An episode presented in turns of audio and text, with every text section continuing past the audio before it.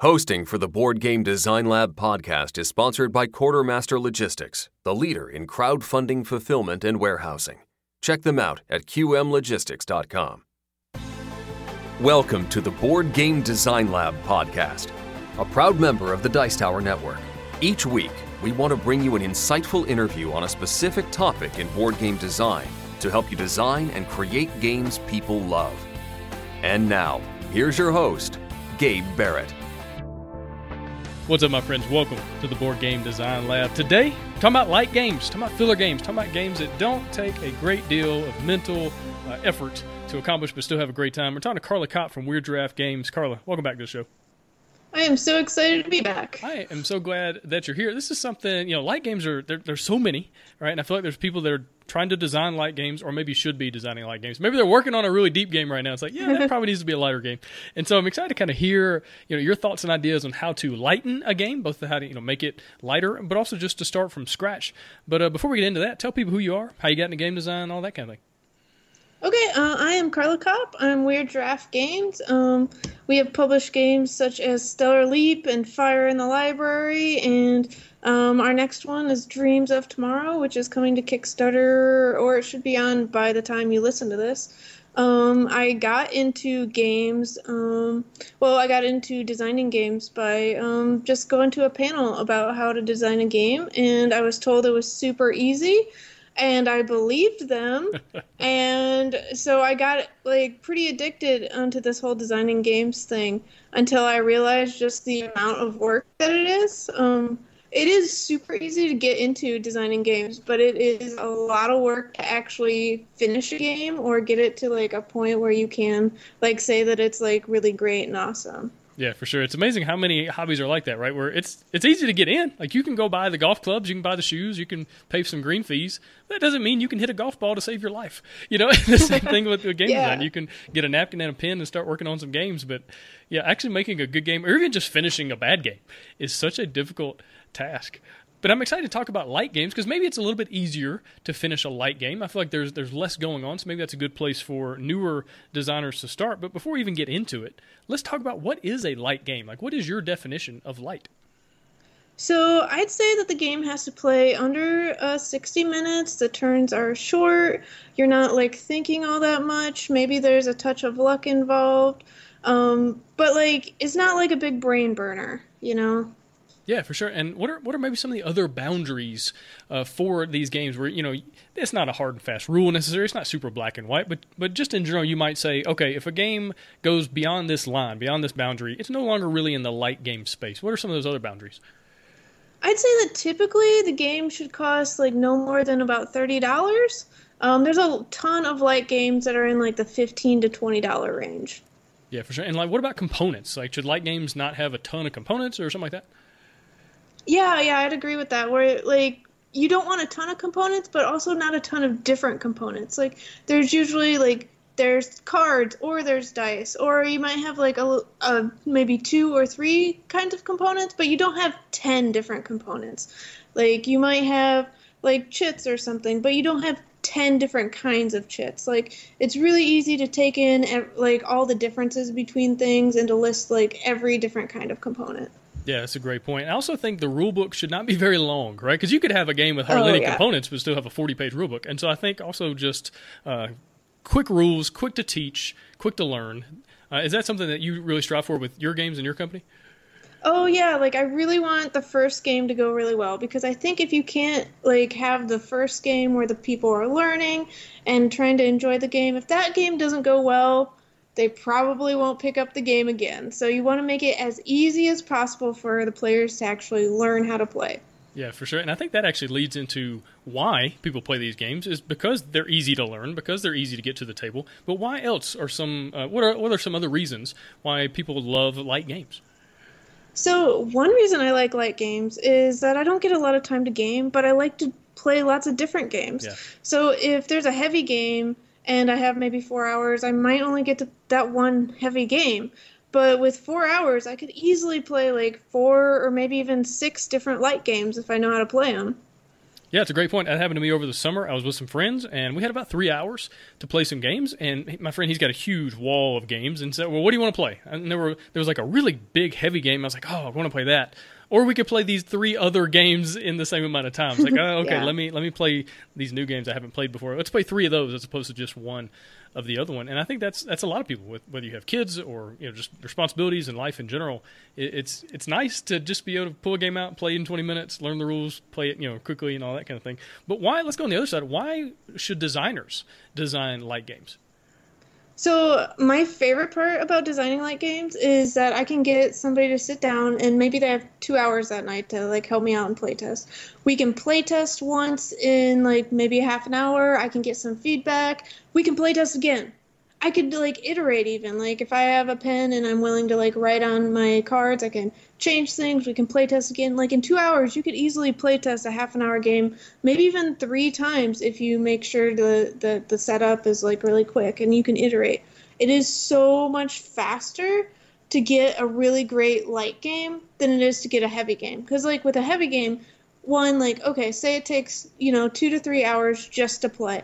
So you have to find people that are willing to learn and play this two to three hour game, which you know turns into like if they're just learning, it could end up to be like a, a three hour game. But then you want to talk about it, you want to see what they felt like, you want to ask questions during it because like you can't just play the game. You have to like get all the feedback and find out all the information. So like maybe you talk about that game for like another hour and like how many people are really going to like dedicate four hours to helping you in one day to play through this entire like heavy game. Like it gets really hard. And then like okay so say that they don't have that amount of time.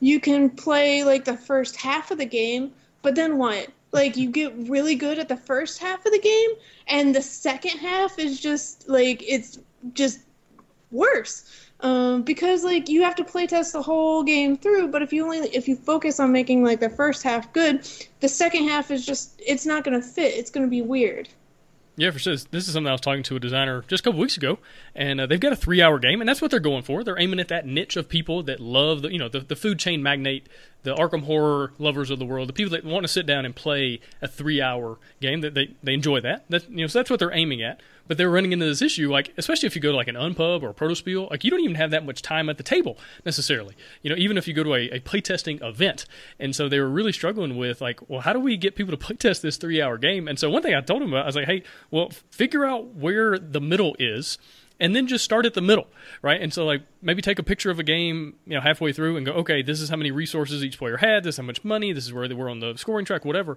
and then just find out where that middle is, and then when you have another playtest, just start from the middle and go from there.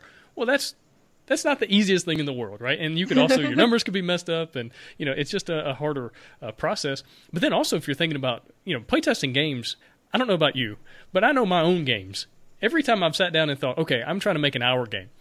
The first handful of playtests last two hours. Like it's always double of what I'm going for. You know, I've got too much in there. There's too many cards. There's too many actions, all that stuff. And so if you sit down and make a two-hour game, well, it's probably a four-hour game. And so it's it can be really frustrating as well. And I guess you better have a lot of beer and pizza to pay your uh, your friends and playtesters.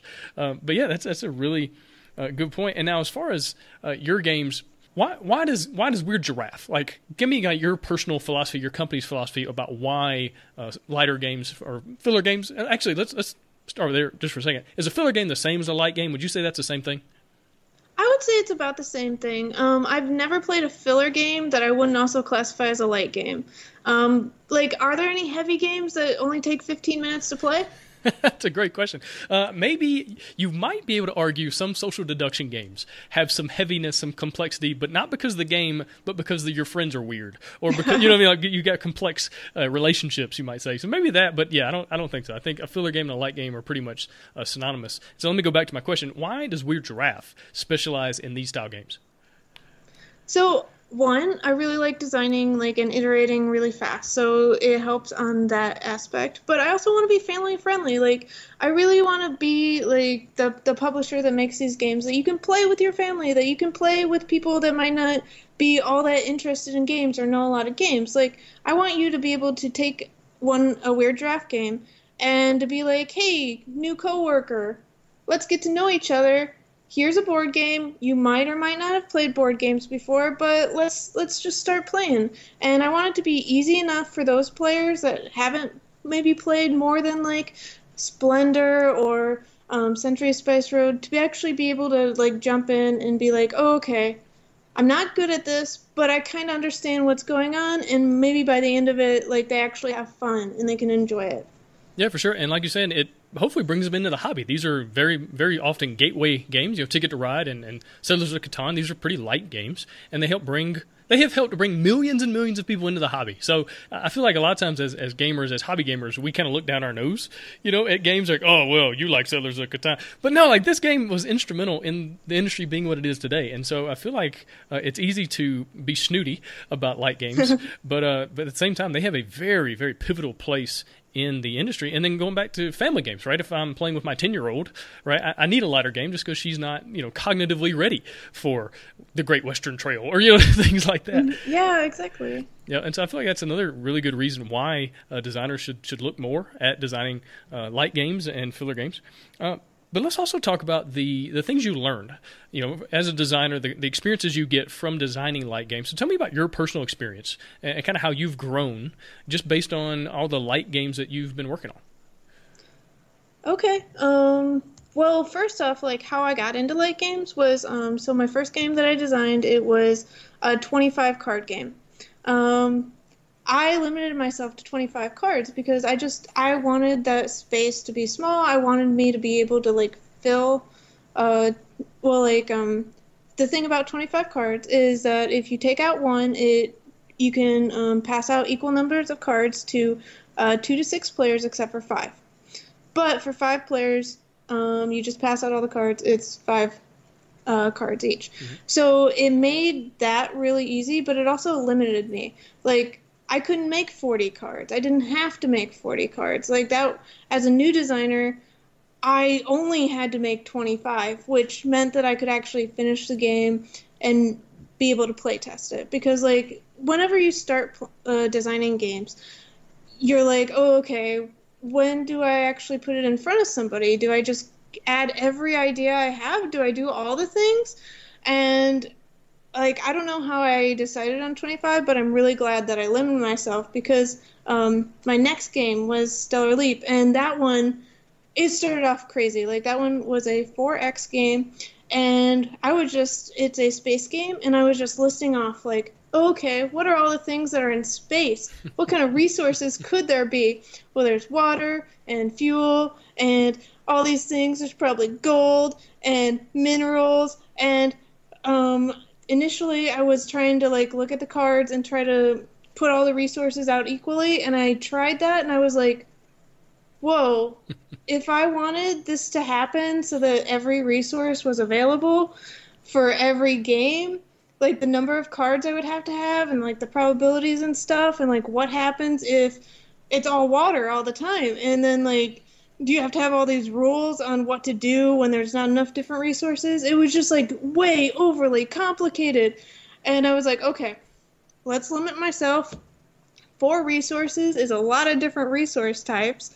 So let's limit it to that. And like when I did that, when I limited it, I didn't need as many cards. Like it just shrunk the number of cards down. Like I think like to get eight different resources with three resources on a planet with one major resource like you needed like over a hundred cards yeah. to get like the proper distribution but like only four you know you needed a whole lot less. So like i learned from there. Um, stellar leap it was about an hour or so to play for uh, new players.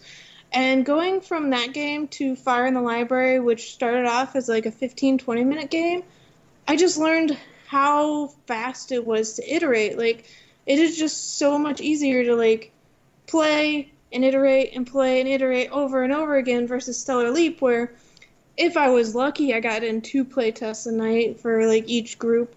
And there's also like the organizing of people to go to a place and like trying to compensate people, like buying them beer and pizza or whatever it is that they want. Like it's just so much easier with a light game. So while I was designing these games, I also learned that I love reference cards. Mm. I love reference cards so much, um, especially in designing. Okay, uh, so um, one of my games that I haven't actually published yet, um, I started doing this with where I would make a reference card with a version on it, and I would do this instead of actually making a rules document because making a reference card with all the things a player can do and just handing it out to people okay everyone knows what they can do right now. And i didn't have to like put in all the time and effort to update the rules document play a game and realize oh yeah that was all wrong. I'm going to try it all out again. So making those reference cards like well they were helpful for me because i knew what i was doing. Like i had a version of all the things that i had tried. Um, but also just it lowers that whole like learning curve so much. Like getting new players to like playtest a new version of your game when like the things that have changed are like so small and like compared to uh, the um, version before it like oh yeah this costs three instead of four or you get two of this instead of one. Like like when you're doing all that balancing like it's hard for me to remember that so i can't expect somebody that's played a different version of the game to like even try to remember that so that was like fantastic for actually play testing. Yeah, for sure. I want to talk more about some things you've learned as far as like how to lighten a game in just a minute. But going back to what we are talking about with with why new designers should to do should do more light games. Uh, you, you brought up some really good points I want to dig into, and I love that you ran into the whole like I want to have all the resources I can have because I ran into the same thing. Like my own space game is like all right, food and fuel and water and minerals. I was like, huh, I'm gonna have nine resources. It's like this is way too much. And so I thought, hmm trade goods. There we go. I'll just like combine all of them together into one thing called trade goods, and that like super lightened up the game and made it so much easier to track and, and to know, you know, okay, I need this many to build this and all that kind of thing. Uh, but one thing I, I really think that, that light games are good for, especially as new designers, because it's, it's, something that really frustrates me when I talk to new designers and I'm like, "Hey, what kind of game are you working on?" And they say, "I'm building a, I'm, I'm making a thousand card deck builder." It's like you're never gonna finish. cool, good luck. You know, it's just it's just cra- I don't know why anybody would want to design a deck builder as their first game. Like, there's just so much going on. Like, no, go go find Button Shy, go find uh, the Gen Can't contest. Like, go find some of these contests that have these awesome constraints that say, "Hey, you have to use 18 cards." Right? You, you have to use uh, 25 cards and one die. Like, go find these these game contests that put constraints on you to force you to figure out design challenges and you know and overcome these obstacles. Because so often early on, when I had a problem, I would just throw more stuff at it. I'd be like, oh, we'll just add more components. We'll just add more cards. We'll just add more actions, and that made every game worse. And so I feel like new designers just learning how to lighten a game based on the constraints, like you were saying with, with your 25 card game or you know, with, with the button shy contest, and like you get 18 cards, that's it, no more, no, no less, and you have to figure out everything around it. It's so good uh, because it's almost like a drill. It's like it's like a sport, right? Everything in my head goes back to football. You know, you don't you don't just like start playing games. I know you go to practice and you learn how to hold the ball, you learn how to catch the ball, you learn how to throw, you learn how to block, you learn how to do all the fundamental things, and you do them in, in drill forms. And so you have here's your 10 yard uh, amount of space, and you have to do the drill inside this space, and, and we're trying to learn one thing. And I feel like more designers need to do that kind of stuff in the game design world. It's so easy to get into, and you can just start designing. A, you know, you can start designing Twilight Imperium, you know, the next edition if you want to, and have an eight-hour you know, game. But you learn so much from from little things, from drills. What are some other drills you might suggest that new designers could could do? You know, ways to put constraints on their design, ways to you know try to figure things out. What are some drills you would would say? Hey, if you're new to this thing, do this as you learn and then grow and then get better. So I really suggest like finding a game that you know and you love, like maybe Settlers, maybe like some other game that you like, and try making an expansion to it, like even just a micro expansion, maybe like six or ten cards. And I think it's really helpful because you have the base game, which is you know balanced, and then you're just adding to it, and you have to learn how to like balance your own cards against something that's equally balanced, like. And you only have so many cards to work with, like the constraints are good. I mean, even go like 20 cards or something. Um, don't go anything crazy, but see if you can add value to a game, like add something different while still playing in the same sphere. Like, like trying to make it so it's not like super overpowered or underpowered. Like, make it worthwhile, but it's not a whole new game. You're just adding to what's already there. I think that's really helpful. That's actually how I got started with design. Was like I would I went to Agricola and at the time I either didn't know about the the six player expansion or it wasn't out, and I was like, okay, well, I have a lot of friends and we all want to play Agricola, so let's figure out how to balance this game with uh, the base components plus you know my own and actually make it work. Like make the number of locations more, add in more cards, do something to make some other game that's already good. Add more players. Add like something that you think of of yourself. Add a different mechanic. Yeah, for sure. And what I love about this is you already know that base game works. It already it's good. Well, it's, it's good enough to be published. It's good enough for people to buy it. You know, and, and you know it's for the most part balanced. You don't have to worry about all the other stuff that goes along with it. You can just design the little mini expansion, and then it, you know the rest of the game's already balanced. So now you just have to balance six cards or ten cards or twenty cards, whatever, and that makes it so much easier than trying to figure out or balance some giant game. And um, I know you brought up contests before, and one of the contests I really, really love is the Cardboard Edison contest. Yeah, definitely. Where it doesn't have the restrictions, but it does. Um, you do have to make a video, and you have to have a rules document. And then, if you've never made rules, you know that's hard. It gets you to do it. It adds a deadline because deadlines are amazing for actually forcing people to do things. Yep. But one of the most important things about this contest is that there's a panel of judges that will give you feedback on your game. Yep. And it's generally really good feedback. And if it's not that great of feedback, it's because you might not, you know, know how to write rules. And that will tell you. Like if all the judges played your game wrong, well, maybe you should go back to the drawing board on how you you did the rules. Yeah, for sure. That's definitely one of my favorite uh, contests of the year. I'm already right now thinking about okay, what game do I want to design for you know January when the when the deadline hits? And uh, yeah, it's it's so great. You get that deadline, you you get accountability through that. You get people looking at your game. You know, if you if you're able to move on to the next level, you have publishers maybe looking at your game, and so it just it's a really cool uh, way to do things. And like we're talking about with light games, if you design a light game, it's easier to finish, and so it's easier to be able to submit your game and be able to do the video and the rulebook and all that kind of thing. Uh, any other drills? Any other things that you would suggest, maybe in the realm of light games, um, for people to to kind of figure out how to get better, how to get more experience? Uh, maybe take like another light game, like like maybe zombie dice or something, like and instead of a dice version of it, make a card version yeah. of it. Or you know, if it's a card game, make a dice version of it. Like you have some like base material to start off with, but just transform it into another different kind of medium. And dice are usually like pretty easy. Like you just like if it you have some certain actions, you put the actions on dice, and that's how it's different. And so like you're still working in that sphere where like you know how the the regular game works, you've played it a lot, you know it a lot, but you're changing it and you're working in some sort of constraint. Like and make sure not to like go crazy. Like make it like, oh, this is the super hard version of Catan, but with dice. And it's like, okay, but no, that's not what I'm suggesting. Like, get the idea of the game, but just make it simpler. Yeah, for sure. Also, one thing I, I, did early on was just retheme games. You know, if there's a game I, I liked, I was like, ah, I like this. I just wish it was with zombies. I wish it was in space. It's just retheme it, right, and have some fun. And it's not something that's ever going to get published, probably, and it's you know completely uh, just a knockoff. But that's okay because you're learning. You're learning how to bring theme out in a different way, uh, how to change some things to to make it more the space theme as opposed to the zombies, whatever it is. I think that's another really cool way uh, to do things as well. Now, getting back into how what are some other ways that you've learned about how to lighten a game? So maybe you you know maybe you want your game to be 60 minutes and right now it's 90, or maybe you know you, have got 10 things going on and you want seven. Like what are some ways you found to kind of limit actions or limit the cognitive needs of a game, so to speak, to make the game lighter? Okay, so about the length of time. Okay, so some games like there's seven rounds, and when I play them, I'm like why is it seven rounds? Mm. Is that just an arbitrary number that was chosen? Like, did they really need this game to be two hours?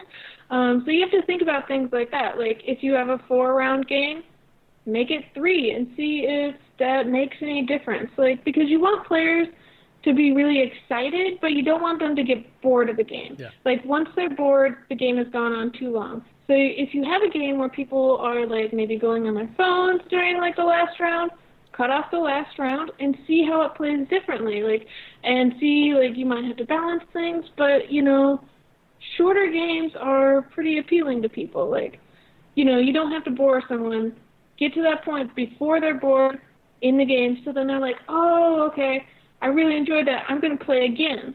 And since you're starting a whole new game, it's more more interesting that way. Yeah, for sure. Uh, you always want to leave people wanting more right? This is in my I my gotta get my football brain the Barry Sanders effect, right? Barry Sanders retired from football, and he still had at least two, maybe three good seasons left in him. Now, part of that's because he's with the Detroit Lions, and it is what it is. But like people really remember how great he was because he never faded. He never really like fell off, so to speak. He he was always great, and he retired great. And you want your game to end while it's great, as opposed to you know that last that seventh round, like you're talking about. It's like man, this should have gone five. Uh, I wish I wish this game would have ended 30 minutes ago because people aren't going to play it again. Like you, have left them, you, have let them fade, you know, fade out, so to speak. and so another thing I, have found that works really well, and I've seen a lot of uh, much better designers than me do this, is instead of having rounds, you have in uh, in-game triggers, and this is something I'm working on right now with my space mm-hmm. game. There are three different ways to end the game, and so you might have a player that just like speed rushes trying to end the game a certain way, right? And so instead of like everybody just kind of sitting around waiting, it's like, oh no, he he's about to end the game and I'm losing, and so I got to figure out how to stop him, and then I need to you know try to do this other trigger to end the game, and so it creates these really cool um, this cool tension and, and you know different uh, actions and opportunities, and, and, it's not just like okay, I guess we'll just sit here and wait for the game to end. It's like no, no, we're actively trying to end the game, and so that's a, maybe another way to kind of lighten things up and, and for the game not to overstay its welcome. Mm-hmm. Yeah, if players can end the game when they want to, that's fantastic because you'll never get that player that's like super bored because they'll just end the game. that's true. That's true. I've got a friend that's like that where her goal is not to win. Her goal is to is to make her husband lose first of all, and then second of all, just to do some fun stuff. You know, just do cool stuff. And so I've seen her. Uh, we've played Scythe. We've played lots of different games where there's triggers, and, and she's look. She'll look at the board and go, "Hmm, I know I'm losing, but this next action is going to be really cool and it's going to give me my last star or my last you know in-game trigger and so i'm going to do that and we'll just see who wins it's like oh okay cool and so you have people like that they're like yep we're into the game now I'm like all right cool uh, and it's just very interesting now what are some other ways to lighten a game so okay if you have a certain set of actions that you can do and you can do them in any order something really easy to make it like so much lighter is to just say that they go in an order you have to do one then two then three so this means that the players don't have to think about like the ideal path. Like if they do the third action first instead of the second, like like just not having to think about like the entire order of your turn and like all the different possibilities of that. You know, if you have to do one first, then you're just like, okay, I'm doing this, and then I do that, and then I do that, and then I'm done yep. because that's how the game works. Yeah, for sure. Giving the, the players more of a linear structure. I think this is really good with family games too, especially with kids. Mm-hmm. You know, it's like, hey, you do A, you do B, you do C. Oh, okay, cool. And it's very easy mm-hmm. for the people to, for people to understand. I think another good way to do things is if you can make it where players only do one, maybe two things on a turn as opposed to four or five. Like just kind of limit the number of things they can do. One, it speeds up turns, and so you know people feel like they're going mm-hmm. more often, and so it kind of keeps them engaged. But also, it's less to think about. You don't have to go, okay, first I'm going to do this, and that third, second, and then third, and then I think fourth I'm going to do. Like it's just a lot to think about and if you have a lot of things mm-hmm. going on, and so just do one thing. Like, okay, I'm gonna do this, and then when it gets back around, I'm gonna try to do this, and I think that's a, another way to lighten things up. Yeah, and then you also never feel bad mm. because, mm. like, I mean, we've all played those games where it's like, okay, I'm doing these five things on my turn, and then when my turn's over, I'm like, oh, instead of that third thing, I wanted to do this other thing, mm-hmm. but I forgot because I was thinking about five different things, and thinking about that many things is kind of hard to remember all like yep. Exactly how I wanted to do them. So yeah, like that's another way to like just if the player only has to do one or two things, they'll never like really feel that bad about like forgetting it because it's going to be their turn soon instead of like waiting for everyone to do five turns. Like short turns are amazing um, so another thing to make um, your turn shorter is to draw cards at the end of your turn instead mm. of the beginning. Yep.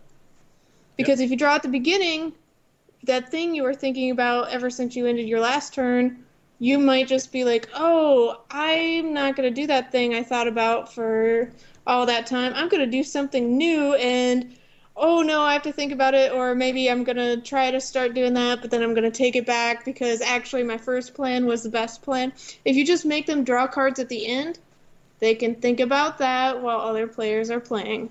Yeah, for sure. I'd say anything that's in your game that a player does that doesn't necessarily affect other players, put that at the end. That way, the other players can be taking their turns while that one player is still finishing. I, I go back to Scythe. You know, you have that bottom board action that only affects you, has nothing to do with anybody else. And so, like once I start on that bottom board, the next player can go ahead and go, and I can still figure out, okay, did I want to do this upgrade or that? And I can still think through that while they're taking their turn, they're moving around, they're doing whatever, and it speeds the game up and it lightens my my mental, you know, gymnastics that I have to play during my turn. It's like, okay, I'm not sure what I'm going to do on my bottom board, but uh, I'm going to do this on my top board, and now it's your turn, and I'm going to figure this out.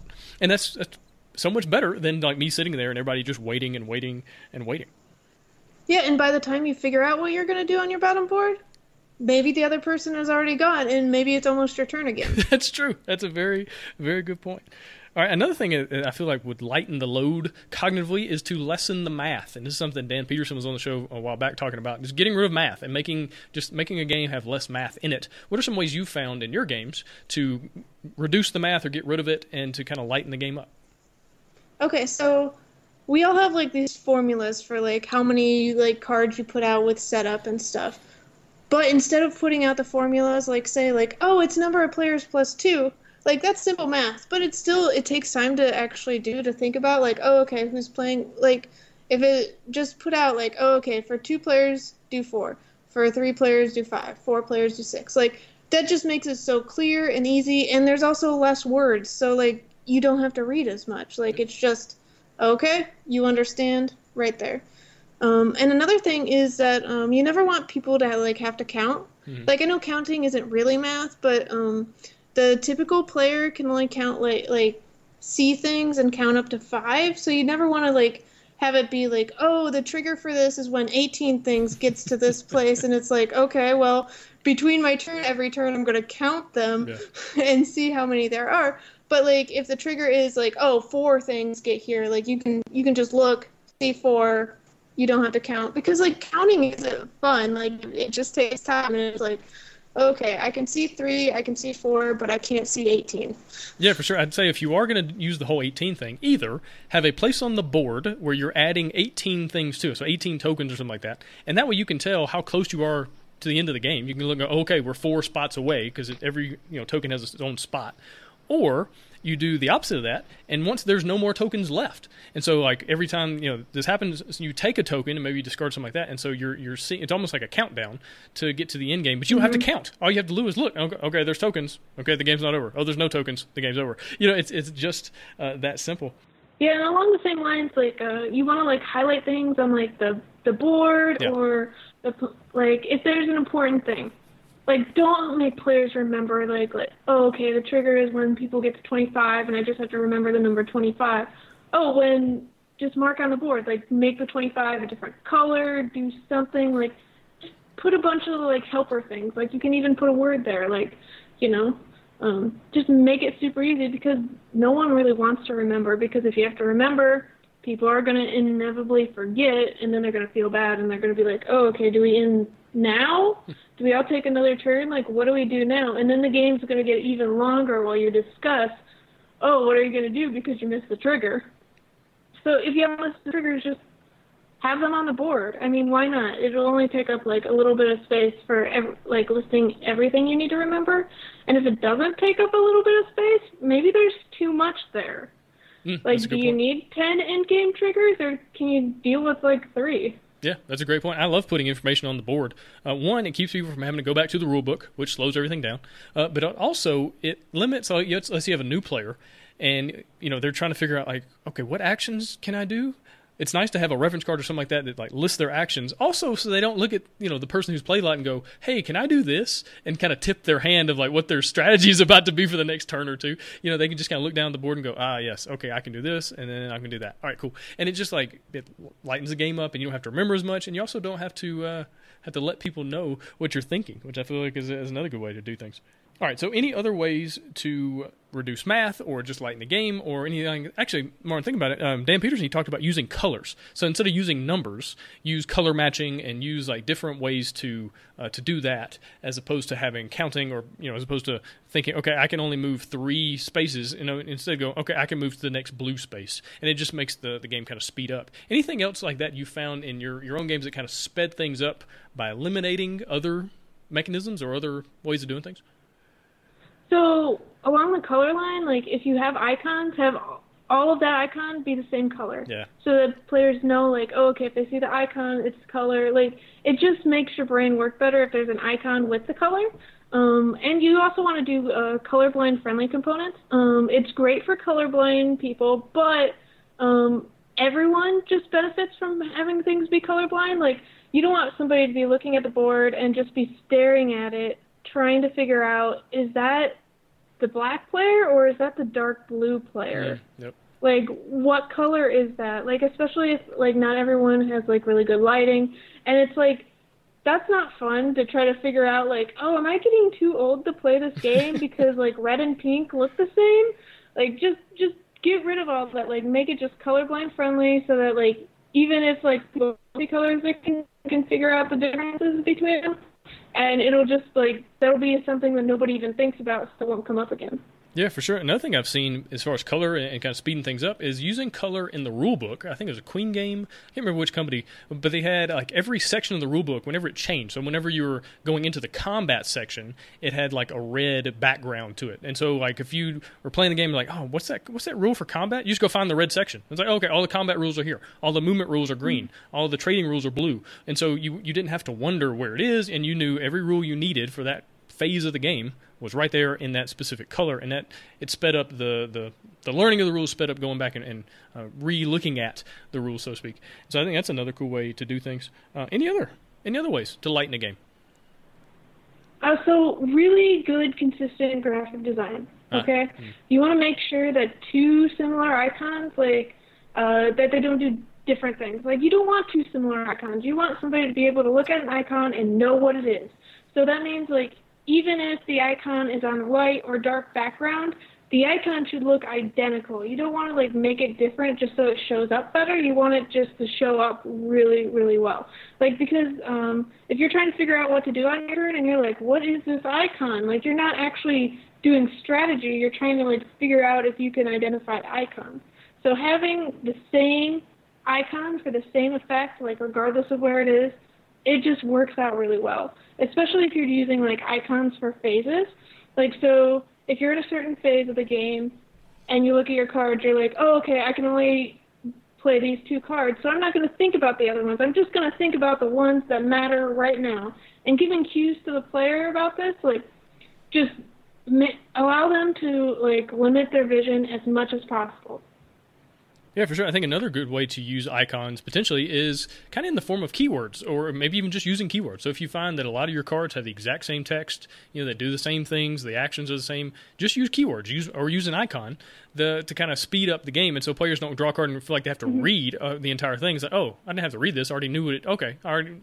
Why don't they just use an icon? Well, just use an icon instead, right? Uh, 'cause it- yes, exactly. And you also don't want players to be like reading a bunch on their turn either. Like cards, if you you don't need a paragraph of text. Okay, you if you can get like one sentence or one phrase, that is way better than a paragraph because it just you you take it in better. It's just a lot faster because like just imagine like picking that game up in like two months. If you have to read through a whole paragraph, you did not remember that paragraph. But if you have to read like four words, you might remember what those four words meant. Yeah, for sure. I think another way uh, to kind of lighten the load of a card is make sure anything that's not important, like flavor text or something like that, is in italics or it's in some kind of thing where players that don't care can just disregard it and not feel like they have to read it or you know because I've I've had times where I've read the card and I got down and I was like wait uh, oh this is oh I'm just reading the flavor text never mind. You know this is not important for my turn it's not important for the action it just kind of brings out the theme. And so make sure the the uh, flavor text or the unnecessary stuff is very obvious. That way players can kind of not have to worry about it along the lines of unnecessary stuff, um, you don't want to use like a lot of new words for common items. Okay, Uh. you might think it's like super thematic, like in your uh, seafaring pirate game, to call the dice boats, but a new person will be like, oh, okay, we're these are boats, but what are there other boats? Are all dice boats? Are these dice boats? Like you don't want to like add in like possible confusion. Like you could just call them dice, and that'll be fine. Like yeah you can say like the dice are the players' boats, but then if you keep on referring to them as dice, like players will just they know what dice are. right It just makes everything easier. Yeah, I think you have to be careful when you're trying to bring the theme of a game out. in the rule book. I think that's dangerous. I've seen a lot of people Mm-hmm. do that, you know, and they've kind of made the rule book this really interesting, uh, almost like a comic book, or they use these weird fonts, or they kind of they try to be funny, you know, they try to inject all this humor. And I've, I've read things I was like, wait, oh, that's not a rule. Okay, that's just the designer telling a joke. Okay, cool. And so like, it's like why like it's not necessary. And so you got to be careful like what thematic stuff you're doing in your rules because it might actually be slowing the game down. It might be confusing people more than it's actually bringing the theme of the game alive. And so something to think about. Mm-hmm. Well, along those same lines, like if you are not great at writing rules, like well, even if you are, you should always get an editor because Oh, editors will find the things that like because you wrote it, you won't be able to find. And also a lot of board game editors, they know the correct way to like um, tell people how to do things, like the correct way to learn something. So they might put things in different orders, but they'll do that because it's just easier to learn. It's better that way. Yeah, for sure. I, this is something I just experienced this past week. Um, you know, with my space game, the rule book. I was I was finished with the rule book, and so I started putting out to get some feedback from other people. And my friend Joe, and Joe's an avid listener, so Joe, really appreciate you being a listener and part of the community. I sent it over to him, and he is very experienced in the industry with rule books. And he took uh, it was an eleven page document. And by the time he got done with it, it was at nine pages. I was like, Joe, you like you eliminated two full pages. That's a lot. That's a huge percentage of words that he mm-hmm. eliminated. And because I would just over explain, I would I would use three sentences to explain something that he would use one. You know, and I'm a pretty decent writer. Like I've written a lot, I've edited a lot, but I needed somebody to go in after me. You know, who didn't know the game as well, but who knew how to write things so it would be much more understandable without being wordy, without being you know kind of too verbose, that kind of thing. And so I cannot recommend that what you just said enough. Find people that aren't necessarily close to your game, but just who know how to write, they know how to edit, who can help you out with this. It'll it'll save you so much time, uh, so much time for you, and so much time for your your players trying to learn the game in the future. Yeah, like even if you're not to the blind play testing stage, I've been to the stage where I'm just like I send out the rules to some of my friends and then I ask them questions about the rules Yeah. and if they answer appropriately, like okay, that's great, they understood it. But if they don't answer right, it's like, oh okay, I did not under or I did not write that well enough. I need to get back to it and like actually make sure the rules are really great. And this also saves you blind playtesting time Yep. because if you know that at least some of the rules are understandable by just reading the rules, that's a lot better than actually sitting somebody down and like putting out all the components and then realizing that your rules are very terrible and you can't actually play a game with them.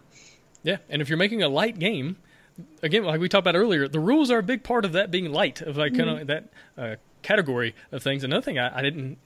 You always have to be aware other people learn things differently than you, and it's so difficult to put yourself in other people's shoes for that kind of stuff because that's not how our brains work. Like my brain learns things a certain way, and it's hard for me to think about how other people are learning. And so one another thing with my rule book recently is I got a message from a guy who said, "Hey, I need I need pictures. Like I need pictures of the components because I just had a big list. You know, there's these dice, there's these cards, that kind of thing." And he said, well, "No, no, like show me what this card looks like because I like to learn games in bed before I go to sleep and then try to play it the next day." I was like, "Oh, okay. I didn't think about that. I didn't think about somebody having the rule book but not the game in front of them." Right? To be able to look and go, okay, this is that card, this is that component. Like, no, no, they he he just wanted to sit in bed and kind of go through the rules and like see it in his head. I'm like, okay, that's very different. And so I had to go back and like put a big components list that had all pictures of every card and all the dice and all the board, all that stuff, just because that's how he learns, and that kind of lightened the game up for him. He didn't have to think and figure things out. He could just, oh, there's the picture, there it is, right there. And so it just made the game, uh, the rule book overall better. Well, and another thing you can do for a rule book is a quick start guide to like the back of it. Yep. Um, because like, okay, maybe somebody knows how to play, but they don't want to read an entire rule book. Give them a quick start guide. Just let them like go through like, oh, okay, this is how to set up, this is how to play. They have a reference card. They can just do that by reading one page of quick start and a reference card instead of reading like a ten page document. Yeah, for sure. Especially, you know, you hadn't played in a year. You, you kind of remember how to play, but not quite. Like the quick start really, gosh, it goes so much, uh, helps you out so far there. And uh, one thing I love when, when publishers do this is they have the rule book, and then they have, you know, that extra sheet, and it's like a cardstock thing, and it's kind of separate. And so I don't have to go find it. It's just right there in the in the box. I just I love when when publishers do that. All right, let's talk about scoring. What are some ways you could lighten up your game and speed up the scoring? So instead of making people like add up a bunch of money, add up a bunch of things, maybe do like a, a trigger. Whoever has the most buildings made, like something that's like super easy to count versus like figuring out like a mathematical formula. Like oh, it's the number of buildings uh, multiplied by like the number of high level buildings minus this. Like just make it super super simple. Uh, maybe have tiebreakers of some sort, but make the tiebreakers like you just have to look over like at whatever is in front of somebody, and then you know. Yeah, for sure. And then maybe also deciding what kind of game you want to make. Uh, Seven Wonders is great. You know, it's one of the greatest games of all time, at least based on the rankings. But man, the scoring I feel like takes almost as much as the whole game, and and so but they decided, hey, this is the game that we want to make, and so I think you need to really be upfront about, you know, if if your scoring is going to take a long time, then make sure that's okay. Make sure players, make sure the game is worth it, right? And also make sure you add some kind of like scoring pad in the box to make it mm-hmm. easier, right? So that you can just kind of write down for each category or, or however your game uh, works. I think that's another thing just to kind of keep in mind. All right. Any other ideas you have? Anything else you kind of wrote down in your notes as far as lightening a game or anything like that? So just like as an overall thing, if you're trying to lighten the game, don't add things. Take them away. right. Like, see if you can take away like maybe a deck of cards or a mechanic or something, and see how the game plays. And usually, when I take away things, the game is just more streamlined. It's better. It's easier to bring up. Like, um, just having like a, a simpler experience is usually better. And like, you could always have like a beginner mode to the game. Like, make something that like, okay, if it's you want the game to be five rounds, make the beginner mode be like three rounds. Uh, make some beginner mode that like, oh, okay, you play with all the components except for the dice. Like simplify some aspect of it, um, so that you know you can have a mode where you can you can learn most of it. But then like you can play again and you can add more and do the learning in kind of two or three even sessions. Yeah, for sure. Another thing I've seen some games do is they'll have, especially a game with like as- asymmetrical factions or you know different uh, player abilities, things like that. They'll have you know the front side has all these abilities and everybody's different, but on the back side everybody's the same. And so if you want to do like a mm-hmm. learning game, you know, and not have all this extra stuff going on, these extra rules, extra things to think about, is you can lighten the load of the game by just kind of making everybody the same for that first go round. Like, oh, okay, now I understand how the basic game works. Now let's add in these really interesting special abilities that are going to change things. And so that's another way you can kind of lighten your game. And now a lot of gamers they, they don't care. They're like, no, we're going straight to the asymmetry but it's helpful mm-hmm. just in case you know you do have those people who are like, no, I'm going to play this with my family, and so let's do the easier version, the the basic version, normal version, whatever you want to call it, uh, first, and then when we play again, we can kind of add all the extra bells and whistles. Yeah, and then that also adds replayability because yeah. you can play it and master it at the easy version, and then you can, oh, okay, let's add in more stuff. It's like an expansion that just came with it. Yeah, for sure. Well, Carla, I really appreciate your time and your insight and ideas on this. Do you have any closing advice, closing thoughts for somebody working on a light game or, or just trying to lighten their game? Um, yeah, as I said, like try to take away as much as possible. Add in reference cards always. I mean, why not reference cards? Yeah. Just do it. Um, if in doubt, reach out for people um, that know what they're doing, like graphics designers, editors, get somebody else to look at it and try to understand what you're trying to explain without you actually having to explain it. Um, because, you know, there's a bunch of rules that I've tried to add to my games where if I can't explain it right, I'll just take them out because the game is just better that way. Well, especially since no one can figure out that rule I was trying to write anyway. Um, but yeah, don't ever feel bad about like just being like, oh, okay, I can't explain this, therefore it's not a thing anymore. It just doesn't exist. Yeah, for sure, and that's something we, we struggle with in board games that other mediums don't deal with. It's not that it's not being able to explain a rule; it's being able to explain a rule through a rule book, and that's very different. Like the written word mm-hmm. is so different than if I was just sitting at the table saying, "Hey, this is how this mechanism works." It can be hard to explain something like that in, in writing, and so yeah, it's, that's definitely something to keep in mind. Well, Carla, you got a game on Kickstarter right now, so tell me about it. So the game is Dreams of Tomorrow. Um, in the game, you're a dream engineer and you're sending dreams into the past to change your present because not everything went as it was supposed to. So you you want to like fix up your situation a little bit. Um, the game is a set collection game that has shifting action spaces, um, and some people would call this a rondel. Um, I've learned that not everyone knows the word rondel, as you know, set collection as well. Um, I was actually blind playtesting this, and somebody was reading it, and they're like, okay, set collection. We are going to make a set. What is the set? I was like, oh, oh, I haven't heard that term before. Mm. That's not a commonly known term. So just so you know, just because you think a mechanic is like known, or like press your luck. I said the word press your luck to um my mother-in-law and I had to like explain thoroughly why a game wasn't press your luck even though it had luck in it. like they both had the same word and she's like, "Yeah, you roll dice, press your luck." and I was like, "No, that's not that's not how that works." Yeah. Um so, yes, don't add terms just because you know them right. and all your gamer friends do. But yeah, um I'm really excited about this game because I've played games with rondels. There's actually not like too many rondel games um, but this one, you can um, move the rondel around so that it's not just static. Um, it's made up of four cards that have two action spaces on them each. And maybe on your turn, if you have the right dreams, you have to acquire dreams into your dream catcher. And then the purpose of what you're doing is you want to put them into a dream sequence. So you slowly weave your dreams into a dream sequence one at a time. But when dreams are not in your dream catcher, you can only use their abilities if they're at the end of the dream sequence. So you have to make sure that you don't, you know, use that ability that you really like and then hide it away so you can't get it again. But these abilities, like you can flip cards in the rondel, you can move cards around on the rondel, you can change your direction so you can like ping pong between the, the spots that you really want if you want those. Um, so yeah, we're very coming cool. to Kickstarter soon. Yeah, very cool. And like player count and time and all that stuff. Oh yeah, that's very important actually. So um, this game is for one to six players. It plays in about 45 minutes. Um, one of the really cool things about the game also is that there's two modes of play, like I said before. Um, so there's the Pleasant Night mode, which is like the more beginnerish mode, where only the players are changing up the rondel. But we have the Troubled Night mode as well, where you bring in the Nightmare, that I'm pretty proud of because I managed to put a pun in a game that actually works. You did because this is this is a uh, horse, right? Because I remember the first time we talked about this, I thought it was a nightmare, like like a little guy with a monocle and like the Monopoly guy. He's the mayor of the nightmare. I don't know, but this is actually like a like an evil horse kind of thing in it.